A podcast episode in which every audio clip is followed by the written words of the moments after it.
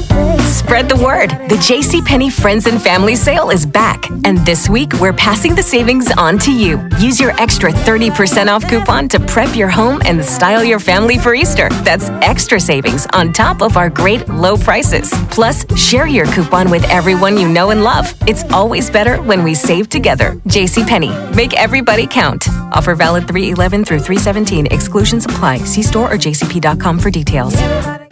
Y100, we are Beth and Big Joe, and it's time for your morning motivation. Look, we're trying to get you to the end of the week, but you got to remember stop waiting for Friday. Stop waiting for summertime for someone to fall in love with you. You got to remember that happiness is achieved when you stop waiting for it and make the most of the moment you're in right now.